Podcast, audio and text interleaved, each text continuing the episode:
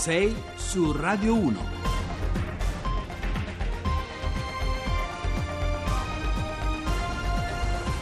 Eccoci in studio, Francesco D'Aiala al microfono, seconda parte di 6 su Radio 1 e affrontiamo il quarto argomento di oggi che è la presentazione del terzo rapporto nazionale Le dinamiche del mercato del lavoro nelle province italiane elaborato dall'Osservatorio Statistico Consulenti del Lavoro. Presentato, lo dicevo prima, nei giorni scorsi al Festival del Lavoro che si è svolto a Milano. Con noi Rosario De Luca, Presidente Fondazione Consulenti del Lavoro. Buongiorno De Luca. Buongiorno, buongiorno, a tutti. Allora, De Luca, il vostro rapporto fotografa in maniera impietosa che l'Italia ha ancora a due velocità, che il nord che cammina spedito e il sud arranca a distanza. Bolzano, Bolzano è la prima provincia per tasso di occupazione, il 79, 72,9 di occupati, gli stipendi medi più alti, 1.500 euro al mese. Ragusa in fondo alla classifica, 1.059 euro al mese e a Caltanissetta invece il 44% è la percentuale di giovani che non studiano e non lavorano, mentre Reggio Calabria lavora meno della metà della popolazione maschile. De Luca, il mercato del lavoro, non ce lo nascondiamo, esiste in realtà quasi esclusivamente in meno della metà del paese a questo punto. Sì, ed è la riprova che nel momento in cui eh, si, c'è un tessuto economico e eh, infrastrutturale eh, particolarmente positivo, particolarmente incentivato, si crea lavoro o ci si sposta, perché poi c'è anche il problema di chi si trasferisce all'interno del nostro paese, non solo per andare all'estero, per lavorare, mentre invece dove viene sviluppato, dove l'economia si sviluppa in maniera più lenta, ci sono questi problemi, compreso quello dei NIT, compreso quello delle donne. Senta, e appunto, vediamo appunto il mercato del lavoro femminile, che, che, sì. che, che problemi c'è? Perché ovviamente è ancora più penalizzato di quello maschile. Eh, recuperiamo delle sì. posizioni o siamo ancora, voglio dire, a cara amico, anzi a cara amica in questo caso? Cara amica. Eh, ma, ma, il problema del, dell'occupazione femminile poi risente anche un po' di quelle che eh, sono, eh, sono alcuni aspetti culturali, devo dire che nostra, il nostro paese ha fatto eh, un salto in avanti su questo molto positivo eh, negli ultimi decenni, insomma, con un eh, incremento assoluto dell'occupazione eh, femminile, anche se eh, continua a restare un differenziale abbastanza mh, particolare. Anche in questo caso al nord l'occupazione femminile dire, è più consistente Bologna, eh, quasi due terzi delle donne eh, sono, sono, occupate, al sud il, il, eh, tasso più basso, la percentuale più bassa è a Foggia dove ne lavorano meno, meno, di un quarto, il 23,4%. E, è un problema sì, culturale, ma anche comunque, ripeto, infrastrutturale, cioè, e dove, dove, si sviluppa di più, dove l'economia va, dove, dove c'è eh, la possibilità, dove i posti di lavoro aumentano, eh, c'è il lavoro. Va meglio. Senta, in riferimento magari anche all'ultimo decreto. Dove eh certo. decreto, eh, appunto, ecco, a proposito di questo, dell'eventuale futuribile, per esempio, reddito di cittadinanza, cosa può muovere l'economia a sud di Roma? Una volta esisteva la cassa del mezzogiorno, voglio dire, nel Medioevo, ma oggi quali possono essere gli strumenti e quale eventualmente la politica? Sì, ma è, è come, scoprire, come scoprire l'acqua calda. Cioè, eh, far lievitare il volume d'affari dei, eh, delle aziende. Non c'è decreto che tenga, non c'è eh, lotta alla precarietà eh, che tiene, sono oh, espedienti che possono più o meno essere utili, qualcuno no, eh, qualcuno sì, ma se eh, gli imprenditori, i nostri imprenditori non vengono messi in condizione di eh, incassare di più non occuperanno di più, eh, non, è neanche una ricetta. Eh. Per cui lo Stato se, se, fa lavorare un imprenditore per esempio dovrebbe pagarlo, non dico subito, ma poco eh, e non magari c'è un problema accumulare... Di burocrazia, eh. certo, c'è un problema di burocrazia, c'è un problema di eh, proprio, processi burocratici che tendono a bloccare, gli imprenditori conoscono benissimo cos'è il DURC, questo documento regolare di regolarità contributiva che eh, blocca molto spesso eh, i pagamenti e la partecipazione a, a, a gare di appalto, eh, c'è un problema di investimenti infrastrutturali eh, sulla banda eh, larga eh, che penalizzano la competitività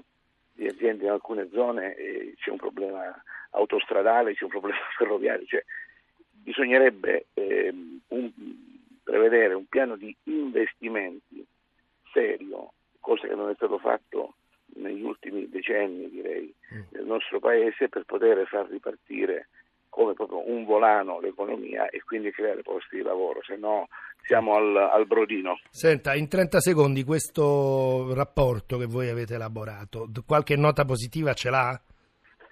La dà? Sì, sì, eh, sì, sì, sì, noi poi siamo ottimisti per natura, noi non, non potremmo parlare di lavoro, no? cioè, eh, perché si parla di qualcosa che in qualche caso, eh, in qualche caso non c'è. Beh, devo dire che eh, osservare che ci siano regioni come ad esempio la Lombardia, perché spesso si guarda magari al dato singolo, no? Bolzano la prima, Bologna la prima, in qualcuno dei nostri indicatori, ma per esempio c'è una regione come la Lombardia che ha tutte le eh, province nelle prime zone della, della, di queste eh, di questi predatori del nostro rapporto che può essere eh, controllato minuto eh, provincia per provincia sul nostro sito www.consulenzialavoro.it per capire che dove c'è un sistema economico organizzato le cose, le cose vanno bene, Perfetto. dove invece non c'è, no. Eh, non funziona. Benissimo, abbiamo, allora ringrazio Rosario De Luca, Presidente della Fondazione Consulenti del Lavoro, eh, con cui abbiamo parlato di questo rapporto eh, sul mercato del lavoro in Italia.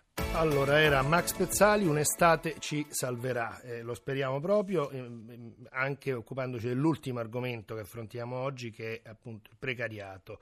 Eh, il Ministro del Lavoro Luigi Di Maio ha parlato, dopo il varo del decreto di dignità, di una Waterloo del precariato con le nuove regole appena varate. Lo stesso Ministro sembra avere particolarmente a cuore i rider, quelle persone in bicicletta che recapitano praticamente a cottimo pizze e altri cibi a domicilio. Di Maio punta a un contratto nazionale per questa categoria di lavoratori ancora quasi non definita da questo punto di vista. E ne parliamo con Maurizio Landini, segretario confederale della CGL. Buongiorno Landini. Buongiorno, buongiorno a voi.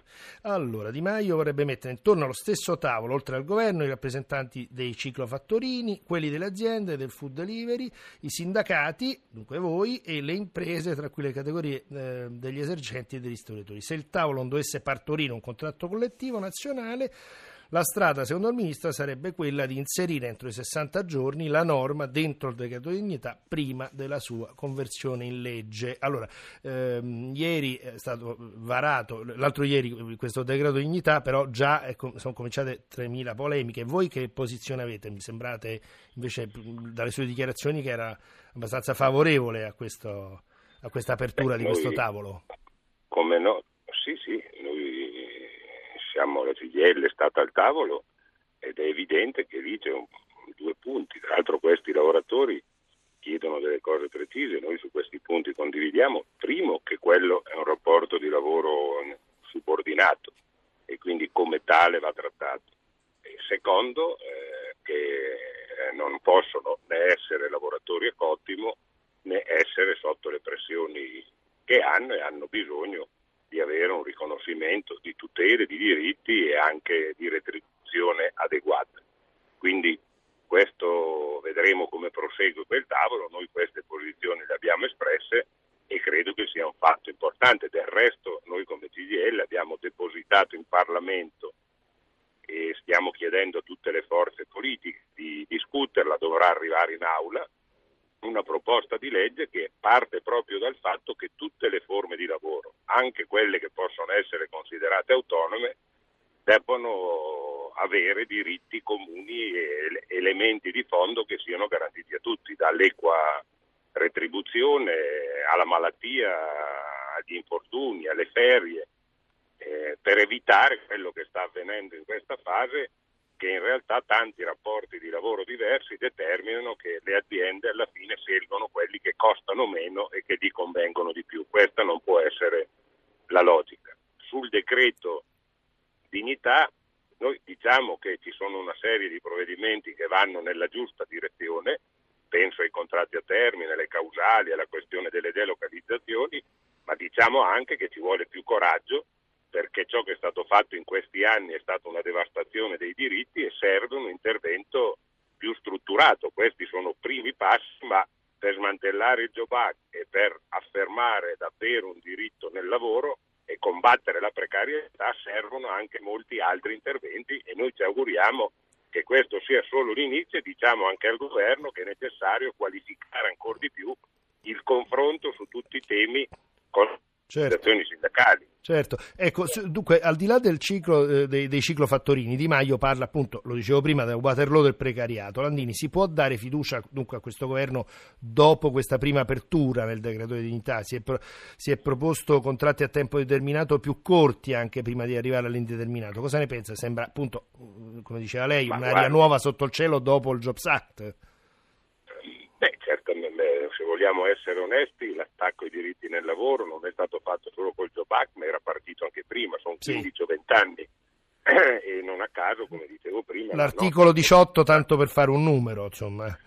L'articolo 18 è una delle cose, ma ci sono anche tanti altri provvedimenti. Siamo il paese che ha la quantità di forme di lavoro più larga di tutta Europa e a volte non si capisce proprio perché debbono esistere certe forme di lavoro, dallo staff leasing alle false partite IVA potrei andare avanti. Noi come CGL abbiamo una proposta organica, come le ho detto, che arriva fino anche alla legge sulla rappresentanza, alla necessità di riformare gli ammortizzatori sociali, perché oggi per un'impresa è più facile licenziare che non ricorrere alla cassa integrazione. Quindi per noi la discussione deve essere grande. Qui non è un problema di fiducia o non fiducia del governo. Noi siamo un'organizzazione abituata a fare i conti col governo che c'è e a giudicare i governi per quello che fanno. Quando siamo d'accordo bene, se non siamo d'accordo abbiamo sempre messo in campo iniziative, mobilitazioni e fatte proposte. Noi pensiamo di continuare a dire in questa direzione, in questo modo, quello che conta è il merito. Certo, oggi qualche segnale che va nella giusta direzione c'è, ma allo stesso tempo questo quadro non è definito. In più, le faccio un esempio, circolano anche cose che non ci piacciono, perché se in aula qualcuno, anche del governo, dovesse ritirare fuori l'introduzione dei voucher come adesso si sta discutendo, questo non solo sarebbe sbagliato, ma sarebbe un po' una presa in giro. Non ci sta insieme la lotta alla precarietà, intervenire sui contratti a termine e ripristinare i voucher. La, la strada da seguire deve essere una. Poi mi permetto di dire, fosse stato per me, le causali sui contratti a termine le avrei messe anche nei primi 12 mesi, non solo dal dodicesimo mese in poi. Cioè cominciare le tutele Però, da subito, lei dice, più tutele da certo, subito. Eh permetto di dire, io vedo una strada giusta se questo no, è l'avvio di un percorso, perché se il governo nel suo insieme dovesse pensare che con questi provvedimenti hanno cancellato Job Act e ripristinato tutti i diritti, gli direi che non va bene perché bisogna proseguire su questa strada e affrontare tante altre cose. Questo è l'atteggiamento che noi abbiamo, come vede è un atteggiamento eh, diciamo così, che sta al merito e che pone dei temi. Vorrei anche affrontare la questione delle delocalizzazioni, anche perché questa settimana al Ministero abbiamo già casi precisi, sì. da quello di Figline Valdarno a sì. quella dell'azienda eh, farmaceutica di Brescia, quindi è evidente che per quello che ci riguarda misureremo. È un provvedimento importante ci sono degli aspetti però che vanno chiariti perché delocalizzano anche quelli che non prendono soldi pubblici e serve un fondo vero per cambiare il quadro e per davvero combattere queste forme non più accettabili, anche nel rapporto con l'Europa. Allora, al di là delle maggiori tutele da subito, là, quali sono i suggerimenti da dare subito a questo governo per integrare questo decreto dignità? Intanto se si parla di licenziamenti bisogna arrivare alla reintegra, quindi il famoso articolo 18 e un nuovo statuto dei diritti di tutti i lavoratori, compresi quelli autonomi, sono secondo noi la bussola che deve essere affrontata. Poi c'è un problema di riforma degli ammortizzatori sociali, e cioè il Job Act, e ne parlano poco, ha ridotto la cassa integrazione, ha reso più facili i licenziamenti. Io le faccio un esempio. Quando un'azienda delocalizza e quindi cessa l'attività produttiva, prima c'era uno strumento che si chiamava cassa straordinaria per cessazione di attività, metteva ai lavoratori coinvolti di avere almeno due anni di copertura e in quei due anni si potevano trovare anche le soluzioni per una loro ricollocazione o per scelte di reindustrializzazione. Questo istituto è stato cancellato. Oggi in quei casi ti trovi non solo che porti via il lavoro, ma che addirittura il lavoratore è immediatamente licenziato, per fare un esempio. Così come bisogna incentivare molto i contratti di solidarietà, cioè il fatto di redistribuire il lavoro che c'è senza arrivare a licenziamenti. Ecco, solo per farle alcuni esempi, poi mi permetto di dire che ci sono una serie di temi che vanno affrontati penso, quando si parla di pensioni, quando si parla di garanzie di contributi per tutti e quindi anche per i giovani, per le donne, questo è un altro tema. E questo, però, però ne, però Landini, questo ne, ne, parleremo altre volte perché il tempo purtroppo no, è tiranno ed è, ed, è, ed è, importantissimo quello che lei sta dicendo, ma, ma, ci torneremo sopra. Io intanto ringrazio allora Maurizio Landini, segretario confederale della CGL, con cui abbiamo parlato della trattativa sui riders e, precaria- e del precariato in generale. Allora, a questo punto siamo ai saluti, dunque lo ricordiamo, sei su Radio 1, Francesco Dagliala al microfono, un programma a cura di Carlo Cianetti, la regia di Mauro Convertito, in redazione Giovanni Acquarulo, Francesca Librandi, Cristina Pini e Claudio Urbani. A risentirci a domani.